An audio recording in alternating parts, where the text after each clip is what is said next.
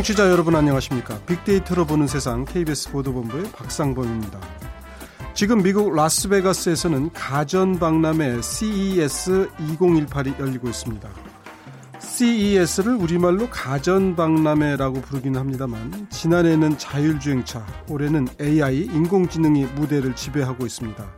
이제 가전 박람회라고 부르기가 좀 무색할 정도입니다. CES 홈페이지를 가봤더니 4K 카메라가 달린 드론이 대문짝만하게 배치돼 있더군요. 올해 처음 이 무대에 합류한 구글 그리고 배달의 왕자 아마존이 인공지능의 패권을 다투고 있습니다. 그런가 하면은 CES의 C가 차이나를 뜻한다고 할 정도로 중국 IT 업체의 인해 전술에 라스베가스가 중국인가 하고 착각할 정도입니다. IT 업계의 흐름은 스마트 홈을 넘어서 스마트 시티로 달려가고 있습니다. 이 열차에 올라타지 못하면 우리는 걸어가야 할지도 모릅니다. TV 고화질 경쟁이 덧없어 보이기도 하지만 정답이 뭔지는 저도 잘 모르겠습니다. 잠시 후 세상의 모든 빅데이터 시간에 연세대 박희준 교수에게 좀 여쭤봐야겠습니다. 그리고 이어지는 빅데이터가 알려주는 2030 hot trend 시간에는 인맥 거지라는 키워드로 빅데이터 분석을 해보겠습니다.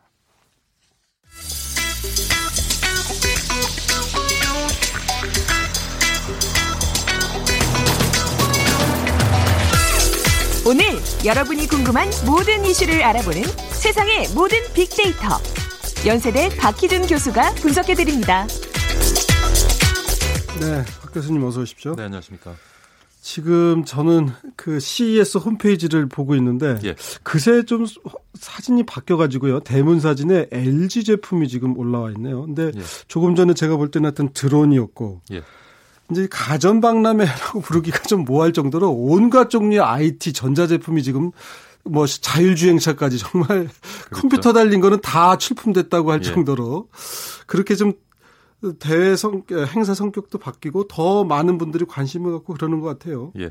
해마다 그 세계 최대 가전 박람회인 CES가 개최될 때마다 이제 주제를 정하거든요. 올해는 네. 이제 스마트 시티의 미래로 주제가 정해졌는데 네. 사실은 이제 주제를 정하기가 힘들어서 그 예. 그 공간을 시티로 확장한 것이 아닌가 하는 아, 느낌이 예. 듭니다.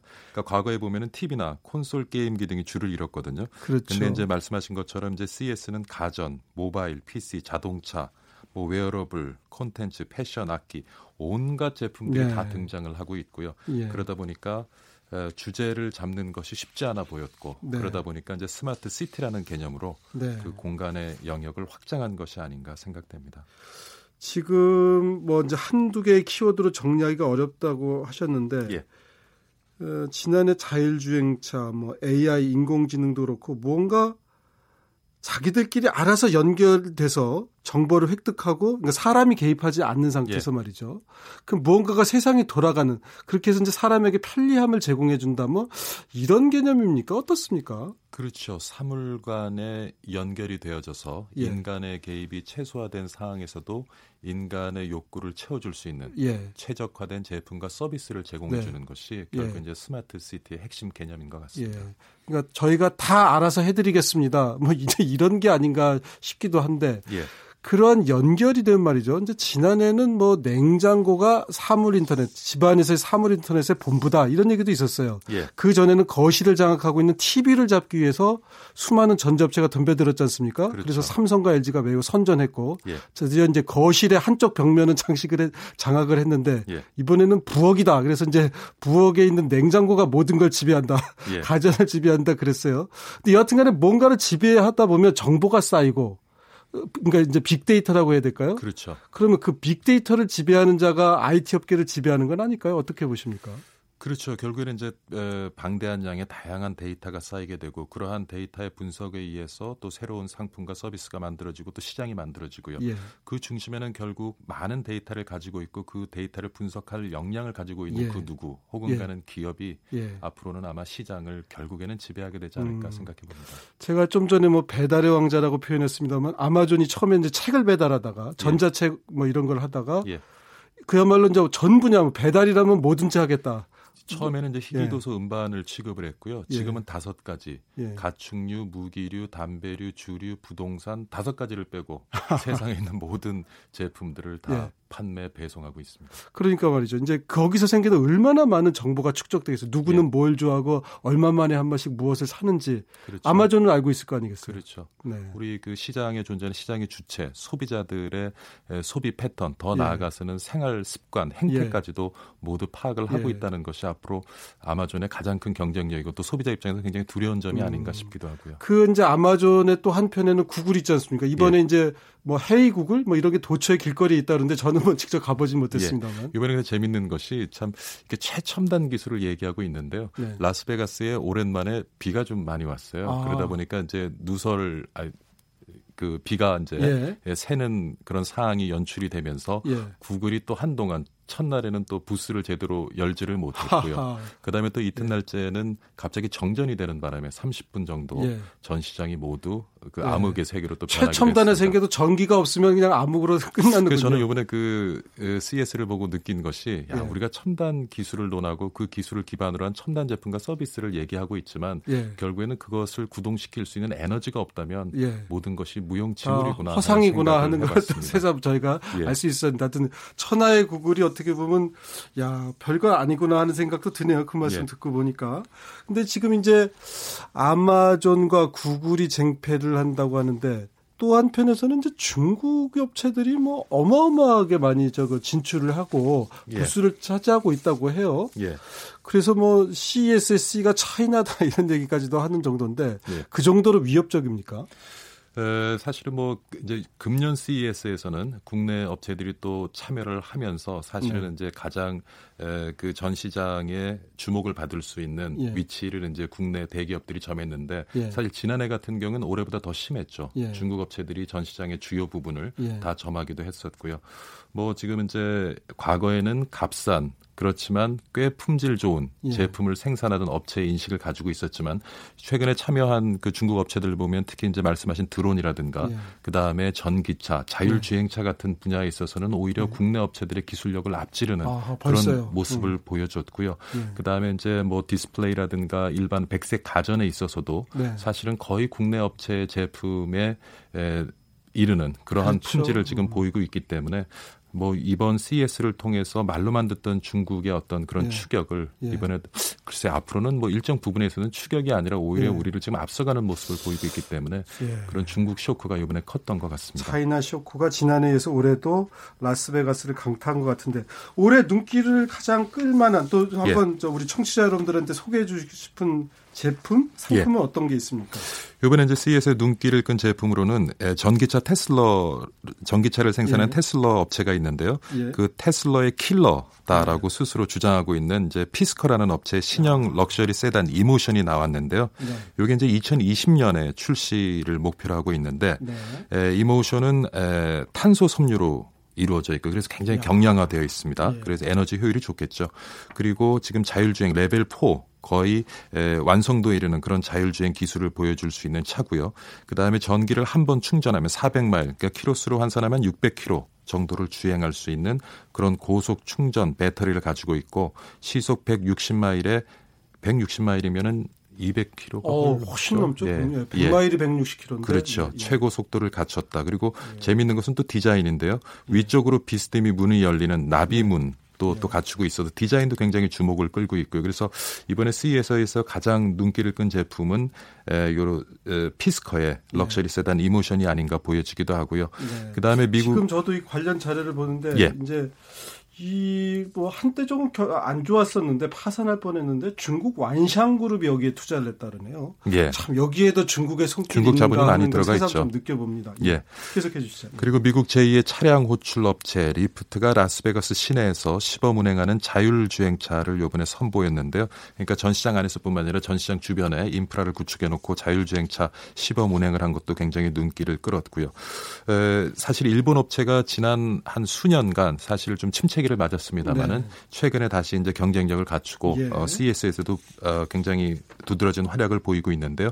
에, 가장 귀여운 로봇으로 불린 소니의 애완견 로봇 아이보는 표현과 음성 제어, 움직임 감지 등 로봇이 상당한 수준에 이르렀음을 증명하면서 또 전 시장에서 많은 화제를 끌었는데요. 애완견 로봇 같은 경우에는 한 2천 달러, 어, 220만 원 정도가 되죠. 그러니까 가격이 여전히 이제 과제이긴 한데, 예. 근데 애완견 로봇으로서 충분히 소유할 만한 가치를 가지고 있다라는 평가를 받았고요. 예. 그다음에 지금 방송 듣는 분들도 뭐 빨래가 굉장히 힘든 주부분들도 많을 텐데 아, 이걸 일일이 널고 다시 빨래도 빨래 그렇죠. 많이 먹더라고요. 옷 접는 게 굉장히 또 에, 힘든 네. 작업이기도 한데 이번에 그 폴디메이트가 공개한 옷 접는 로봇 같은 경우에는 기계에 옷을 넣으면 깔끔하게 접혀서 출력되는 그런 오. 성능을 가지고 있고요. 어, 뭐 아직까지는 지금 이제 프로토타입으로 선을 보이고 있습니다만은 2019년 내년에 한 1000달러 그러니까 100만 원 상당의 네. 에, 옷 접는 로봇도 곧 출시가 될 것으로 보여집니다. 아, 요거도 가격이 한 20만 원까지만 내려면 저도 구매 의향이 있는데 그 밖에 또 어떤 것들이 좀 있어요? 이번에 그 국내 업체들도 뭐 활발한 활동을 보이고 예. 있는데요. 예. 특히 이제 삼성 같은 경우에는 하드웨어를 생산하고 있습니다만은 특히 이제 소프트웨어 좀 약점을 많이 보였죠. 그리고 네. 아쉬운 것이 늘 운영 체제 예. OS를 가지고 있지 못한 것이었는데 네. 그런데 스마트홈 에서는 에, 운영 체제를 가지고 있고 이것을 네. 앞으로 스마트홈의 어떤 표준 기술로 삼겠다 하는 전략을 네. 가지고 지난해부터 부지런히 관련 제품들을 지금 선보이고 있는데요. 예. 올해는 이제 삼성도 자동차를 전시했어요. 예. 그러니까 자동차 생산업체가 아닌데도 불구하고 근데 삼성이 얼마 전에 하만이라는 업체를 예. 인수했는데 전장 부분 자동차의 그렇죠. 전기 부분에 진출했죠. 맞습니다. 그래서 이번에 개발한 디지털 cockpit이라는 걸 소개를 했는데 디지털 cockpit이 뭐냐면 인공지능 비서 빅스비를 빅스비로 차량을 통합 이제 사물 인터넷 네. 서비스를 구현하는 것인데요. 그래서 지금 삼성이 가지고 있는 스마트 싱스라는 것이 고게 네. 띵스라는 것이 고게 바로 이제 그 스마트 홈의 운영 체제입니다. 네. OS인데요. 거기에 이제 연동시켜서 자동차 안에서 집안에 있는 가전 기기를 음성 서비스를 이용해서 네. 제어할 수 있는 그런 그 서비스를 이번에 선보였습니다. 우리 그 최동혁 LA 최동혁 특파원이 라스베가스 가서 취재한 거를 봤는데 예. 자동차에서 그 냉장고에 뭐 어떤 음식이 예. 어느 정도 됐는지 음. 혹시 뭘 바꿔야 되는지 이런 거는 이제 할 수 있다 그러더라고요. 예. 근데 자동차 운전하면서 굳이 냉장고 그 물건을 그렇게 그 바꿀 정도로 시급할까? 그러니까 우리는 그런 걸 그냥 뭐 기술의 진보라고 자꾸 시연을 하는데 예. 아니 자동차 운전하면서 그렇게 냉장고 음식 바꿀 정도로 긴급한 것인지 예. 집에 가서 바꾸면 되는 거지 예. 아침에 그 정도로 상할 음식이 있는지 그러니까 무언가 기술의 showing 보여주는 것에 만족하는 게 아닌가. 정말로 삶을 바꿀 기술인지. 많은 전문가들도 들어요. 이제 CES에 출시된 소개된 그런 제품과 서비스를 보면서 지금 비슷한 의견을 네. 많이 가져요. 어떤 기술을 위한 기술이냐 네. 아니면 우리 삶에서 가지고 있는 문제를 해결하기 네. 위한 기술이냐. 그런데 사실 지금 CES에서도 많은 기술, 기술 기반으로 한 제품과 서비스를 선보이고 있습니다만은 이것이 과연 사용이 됐을 때 우리 삶 속에서 얼마나 효익을 가져올 것인가는 또 예. 다른 문제 같고요. 이 사실 전에 이게 스마트폰이 없던 시절에도요. 예. 전화기로 집에 있는 그 뭐 전기 예. 끄고 켜고 그럴 수 있었거든요. 예. 근데 그렇게 하는 사람 아무도 없잖아요. 아니 그렇죠. 그건 뭐 집에 전화 전기 끌려고 그렇게 그 전화기를 들어가지고 예. 기술적으로는 가능하나 그게 꼭 필요하지 않으니까. 그렇죠. 그런데 이제 아직도 자꾸 그런 게 아닌가 싶은데 그 저도 정답은 모르겠어요. 어떻게 해야 됩니까 우리 업체들? 저 교수님한테 여쭤보고 싶어요. 근데 사실 우리 기업들도요 많은 예. 요, 즘 그런 스트레스를 받는 것이 예. 빅데이터, 사물 인터넷, 인공지능 같은 기술들이 막 출현하면서 예. 이러한 기술들을 우리가 어떻게 활용해야 될 것인가에 많은 예. 고민을 해요. 근데 그런 기술에 대한 투자를 안 할 수도 없거든요. 예. 근데 사실 대부분의 기업들의 고민들을 들어보면 묻지마식 투자를 많이 합니다. 그러니까 네. 우리가 가지고 있는 어떤 문제를 해결하기 위해서 우리가 필요한 기술들을 취사 선택해서 그 네. 그 문제를 푸는 것이 아니라 네. 이러한 기술들이 앞으로 성장하고 시장을 만들어가기 때문에 그런 기술로 네. 어떠한 우리가 시스템을 만들까를 고민을 네. 해요. 그러니까 이 기술을 취해서 우리가 어, 어떤 경쟁 우위를 확보하기 위한 관점이 아니라 네. 이 기술을 취하지 않을 때 발생하게 될 경쟁 열의를 뭐. 피하기 위해서 기술을 취, 취하는 경우가 겁나니까. 많이 있거든요. 예, 이거 우리만 소외되는 거 아니까 그러니까 남들 하는 거 우리도 죄 좀 해봐야겠고 예, 예. 우리가 게임 체인저가 아니니까 여기저기 남들 하는 거 우리도 다 좀 해봐야겠고 뭐 예. 이런 생각이 아닌가 싶은데 그래서 어떻게 해야 돼요 교수님 결국에서 결국에는 기술은요 우리가 네. 가지고 있는 문제를 해결하는 도구일 뿐이거든요. 예. 그러니까 모든 것을 우리가 가지고 있는 문제 해결 중심으로 생각을 해야지 예. 기술 중심으로 생각하다 보면 예. 오히려 많은 의사결정들이 왜곡될 음. 수가 있겠죠. 어떤 분들은 그러더라고요. 우리가 잘할 수 없는 소프트웨어 한다고 더 머리 싸매지 말고 예. 우리가 잘할 수 있는 기술, 하드웨어 기술을 차라리 더 발전시켜라. 뭐 이런 얘기 하시는 분도 계세요, 사실. 그렇죠. 그렇게 나가는 것도 괜찮을까요? 근데 문제는 뭐냐 하면은 에, 모든 그 산업을 보면요 예. 소비자와 접점에 있는 쪽에서 가장 많은 이익을 취하게 되어져 있거든요. 그렇죠. 그런데 하드웨어를 결국에는 감싸고 소비자 접점에서 소비자들과 만나는 부분이 소프트웨어이기 때문에 예. 어떤 그 가치 사슬 내에서 교섭력을 높이고 좀 더 많은 이익을 취하기 위해서는 사실 또 무시할 수가 없는 부분입니다. 음. 삼성전자 계시는 분들이 그러더라고요. 반도체에서 어마어마한 이익이 남는데 그 돈 다 또 반도체 공장 증설하는 데 들어간대요. 그래서 그냥 회사에 남아서 돌아다니는 돈도 별로 없다고 그러는데 예. 그러니까 어떤 게 투자하는 부분은 또 그런 부분도 있고.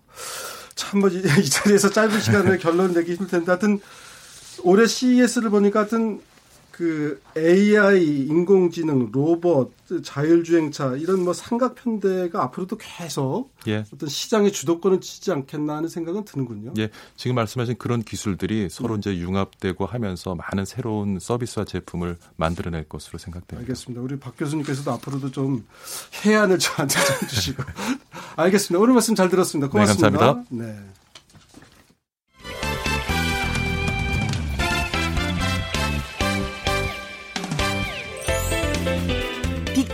알려주는 2030 핫 트렌드.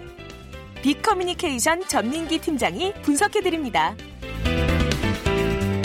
네, 전민기 팀장님 어서 오십시오. 네, 반갑습니다. 전민기 팀장님께서는 인맥거지라는 키워드를 들고 들어오셨네요. 네, 그렇습니다. 인맥이 없는 사람이 인맥거지인가요? 그러니까 없다기보다는 요즘에 워낙 SNS라든지 휴대폰에 그 어, 무슨 톡 있잖아요. 그것만 네. 보더라도 대화 상대가 한 수백 명, 많은 네. 분들은 뭐 천 명 넘는 분들도 계시더라고요. 예. 저 같은 경우도 한 400명 정도 되던데 네. 이게 이제 피로감을 느끼는 겁니다. 그래서 회의감도 느끼고 어 군중 속에 오히려 고독을 느끼는 젊은이들이 야 이렇게 연락처 많으면 뭐하냐, 네. 네, 마음 터놓고 이야기할 뭐 그럴 만한 사람도 많지 않은데 그러면서 이 인맥 거지라는 것은 어 본인이 자처해서 이 수많은 인맥 중에서 필요 없는 것들을 좀 쳐내는 인맥 다이어트라고 음. 또 불리기도 하는데 음. 네, 그런 것들이 또 요즘 유행을 하고 있습니다.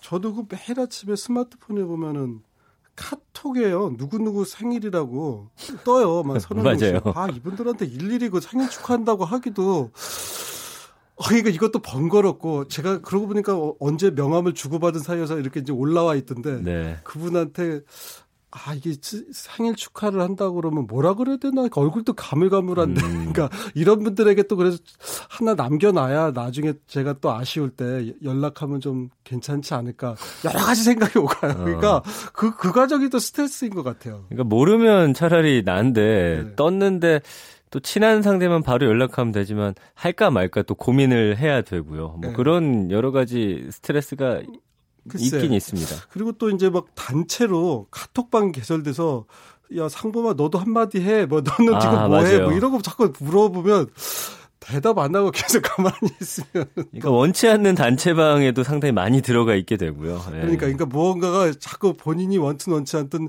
연결이 돼 있으니까 음. 저희가 조금 전에 박희준 교수님하고 초연결의 사회 CES가 초연결을 추구한다는데 이렇게 항상 연결되어 있는 거. 이제 한때는 좀 이렇게 골방에 좀 들어가 있고 싶기도 한데. 그럼요. 항상 연결돼 있는 게 스트레스인 것 같아요. 그래서 이제 실제로 인맥 다이어트라는 분들이 많다는 거죠. 그러니까 작년 4월에 성인 남녀 2,500명을 대상으로 조사한 결과를 봤더니 절반 가량인 46%가 인맥 다이어트를 한 적이 있다라고 응답을 했고요. 생각은 했지만 실행으로 옮기지 못했다라는 답변도 36%.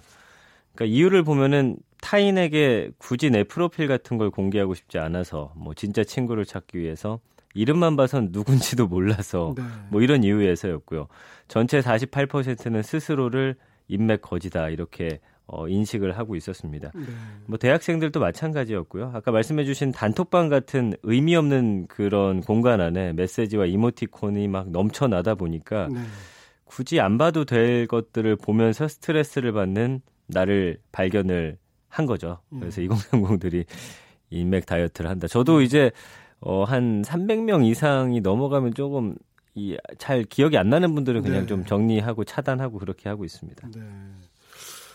인맥을 그 어떻게 정리해? 그냥 근데 다짜고짜로 막 이렇게 뭐 차단 이런 거 누르려드니까 저도 아, 이분한테 내가 못할 짓 하는 거 아닌가 싶어가지고 그쵸. 차마 못하고 그러는데 네. 어떻게들 정리들을 하세요? 그럼에도 불구하고 과감하게 예. 피로감을 제공한 상대방을 차단한다가 27%로 가장 많았고요. 예. 해당 대상자의 연락처를 주기적으로 삭제한다. 뭐 비슷한 얘기죠. 23%. 음. 음. 안부 인사 등을 보낸 후에 연락이 오지 않으면 정리한다가 15%. 그다음에 피드백이 없는 사람을 예, 정리한다. SNS를 아예 사용하지 않는다. 14%. 예. 이건 피하겠다라는 거죠. 그러니까 예. 딱 보고서 아, 이 굳이 연락을 할 일도 없겠을 것 같고 뭐그 음. 정도 가까운 사이도 아니다 싶으면 과감하게 예. 차단을 한다라는 응답이 가장 많았습니다. 가차 없이 네. 어떤 젊은 세대들 2030 세대들은 이런 모습이 자연스럽다고 본다면서요? 그러니까 SNS로 워낙 관계 맺기가 쉬워졌고 또 많이들 하고 있기 때문에 그 개인이 감당하기 어려울 정도로 인맥이 늘어나 버렸습니다. 그 산 교수는 시간과 돈, 마음, 이 인간관계를 꾸준히 유지하기 위해선 여유가 있어야 하는데 무수한 인간관계 속에서 선택과 집중을 통해서 허용 가능한 범위에서 관계를 좀 유지해보고자 하는 음. 젊은이들의 마음이 좀 투영돼 있다 이렇게 이야기를 합니다. 예, 전에 그 관택이라고 그랬잖아요. 관계의 권택이든가요? 맞아요. 이런 예. 얘기인 거죠. 결국은 또 비슷하죠. 뭐 최근 1인 가구 증가하면서 새로운 소비 형태, 혼밥, 혼술, 혼자 무언가를 즐기는 문화 트렌드가 되고 있는데 그러다 보니까 어, 관계 맺는 것도 익숙하지 않고 워낙 관계 자체가 쉽게 맺어졌다가 음, 네. 쉽게 끝나다 보니까 그런 거에 대해서 염증을 느끼는 그런 음. 사람들이 이제 자발적 아웃사이더라고 해가지고 굳이 그 안에 들어가서 피로감을 느끼기보다는 음. 그냥 혼자 지내면서 주변에 가까운 지, 지인들 뭐 한 세네 명이라든지 열 명 안쪽으로 관계를 맺고 지내는 사람들이 많은데 저도 뭐 모든 SNS 다 탈퇴하고 이제 하나 정도 유지하는데 그것도 이제 친구가 한 70명 정도로만 아, 유지를 그래요? 하고 있거든요. 굳이 이게 계속 뜨는데 모르는 사람들의 일상을 보고는 있는데 그걸 음. 굳이 왜 봐야 하는 저도 어. 그런 생각이 어느 순간 확 들어가지고 네. 저도 이제 인맥 거지를 빅데이터 하고 있지 않나. 또 안 되는 거 아니신가. 그렇습니다. 에, 우리가 지금 뭐 근데 관택이 관계의 권택이라고 하는 게 그러니까 어떤 특정 한두 명이 아니고 이 세대 전체로까지 이렇게 확산이 된다 그러면 그러니까 이제 이게 젊은이들이 취직하기도 어렵고 뭐 막 바쁘고 또 사실은 이제 아르바이트 하다 보면 그런 현상을 반영하는 걸로 봐야 될까요? 어, 그런 것도 있죠. 그러니까 예전에는 이 사람과의 관계를 맺는 데 있어서 뭐 좀 시간도 필요했고 그런 과정들이 있었어요. 서로 네. 어뭐 다투기도 하고 그걸 또 화해를 통해서 풀면서 그 관계가 끈끈해지고 이런 게 있었는데 SNS로 관계를 맺다 보면은 친구 맺기 한 번 딱 누르면 바로 친구가 되고 네. 또 관계 끊기를 누르면 관계가 끊어지지 않습니까? 네. 그러니까 그 안에서 진정한 어떤 인간 관계 필요성이라든지 가치를 좀 느끼지 못하는 젊은이들이 많아진 게 아닌가 이거는 사실 좀 현실적으로는 씁쓸한 문제이기도 한데 음, 네. 워낙 그 실패라든지 어떤 현실의 벽이 높다 보니까 누군가로부터 피로감을 더 증폭받기 싫은 거죠. 내가 지금 겪고 있는 현실 자체도 너무나 어 스트레스이고 힘들다 보니까 네. 관계 안에서 오는 사실 관계에도 되게 부부 관계도 그렇고 친구 관계도 그렇지만 좋기만 하진 않잖아요. 어, 그렇죠. 예, 갈등이 예. 있기 때문에 이런 갈등까지 짊어지기에는 너무 네. 힘들다. 사실 어떻게 예. 보면 그래야만 좀 관계가 더 깊어지는 면은 있는데. 그건 정확하죠. 예. 근데 이제 이게 저도 SNS를 이렇게 어, 친구나 이런 분들하고 잘 모르는 친구들도 많은데 얘기를 하다 보면 네. 이게 글이 주는 한계 때문에 그런지 음. 이렇게 좀 진의가 잘 금방 아, 통하지가 않는다는 생각이 들 때도 있고 혹시나 오해를 사가지고 이 문제가 커질까봐 이런 두려움이 있어요 사실은. 맞아요. 오해가 그리고 예전에도 제가 어떤 자료에서 봤지만 그 글로만 왔다 갔다 하는 거에서 오해가 상당히 많이 예. 쌓입니다. 그러니까 이모티콘 바빠서 못 붙일 수도 있고 예. 워낙 그 단체 톡이라든지 톡방이 많기 때문에 네. 보고 나서 이따 연락해야지 하고서 까먹는 경우 네. 저도 사실은 예. 있거든요. 예. 그랬을 때 상대방 입장에서는 어, 나한테 무슨 뭐 예. 어, 기분 안 좋은 일이 있었나 라든지 이런 예. 오해가 쌓이는 경우가 상당히 많거든요. 그러니까 그런 과정들을 거쳐서 아유 피곤하네 괜히 뭐 썩 좋은 일도 없고 맨날 남 올린 먹는 사진이나 보기를 하는 이제 이런 그런 것들이 있는 것 같기도 하고 또 사회 전체적으로 그 가벼운 관계를 선호하는 젊은 층에서 네. 이게 좀 겹쳐 있는 것 같은데 심리학 전문가 분들은 뭐라고들 합니까? 그 전문가들은 최소 비용으로 최대 효과를 보려는 현대인의 욕구가 투영된 모습이라고 봤고요. 한 교수는 특히 청년 세대에서 외로움을 느끼면서 깊은 인간관계를 꺼리는 모습이 두드러진다. 그리고 요즘에는 외자녀로 자라는 경우가 많은 데다가 여러 사람과 부대끼며 자란 경험이 거의 없기 때문에 아, 그런 점도 영향을 주겠네요 보니까 그게 저도 외동이고 제 와이프도 외동인데 아, 그게 초반에 저도 상당히 힘들었습니다 예. 누군가에게 뭐 싫은 소리 들어본 적 없고 예. 그런 것들이 이제 관계 맺는데 상당히 좀 어려움을 아. 주지 않나라는 생각 저도 했고요 예. 그리고 리스크가 적다는 건 얻을 수 있는 것도 그만큼 적다라는 의미이기 때문에 네. 평생 혼자 살 수는 없죠 그래서 조금씩 네. 깊은 관계를 맺는 연습을 하는 게 바람직하다라고 이야기를 하고요. 또 SNS를 통해서 아는 사람은 많아졌는데 실제적인 관계가 아니기 때문에 네. 오히려 외로움을 더 크게 느낀다라는 거죠.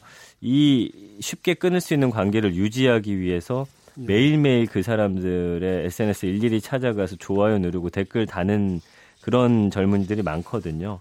그러니까 요즘 어떤 양적 인맥을 추구했던 과거와 달리 요즘은 관계의 깊이를 또 중시하는 2030들이 늘고 있다라는 것, 주변 관계를 정리하는 그런 시도가 활발하게 일어나는 네. 그 이유가 아닐까 이렇게 분석을 하고 있습니다. 예전에 그 온라인, 온라인이죠. 예전에 이제 그냥 인터넷, 인터넷에서 이렇게 무슨 어, 동아리 비슷하게 하다가 오프라인에서 이제 실제로 만나잖아요. 그렇죠. 근데 이제 그것도 하, 처음에는 참 재밌더니 한 두세 번 하니까 참여하는 분들도 적어지고 맞아요. 흐지부지 네. 되는 경우가 많더라고요. 그러니까 네. 그런 이제 온라인에서 처음 관계를 맺은 것이 물론 이제 그좀 음, 비슷한 취미 때문에 하는 경우도 있는데 막상 또 이렇게 많은 분들이 계속 모임을 유지한다는 게 쉽지는 않더라고요. 그렇습니다. 그런데 이 20, 30대는 그렇고 10대들은 오히려 인맥 열풍이 불고 있다는 건 무슨 소리예요?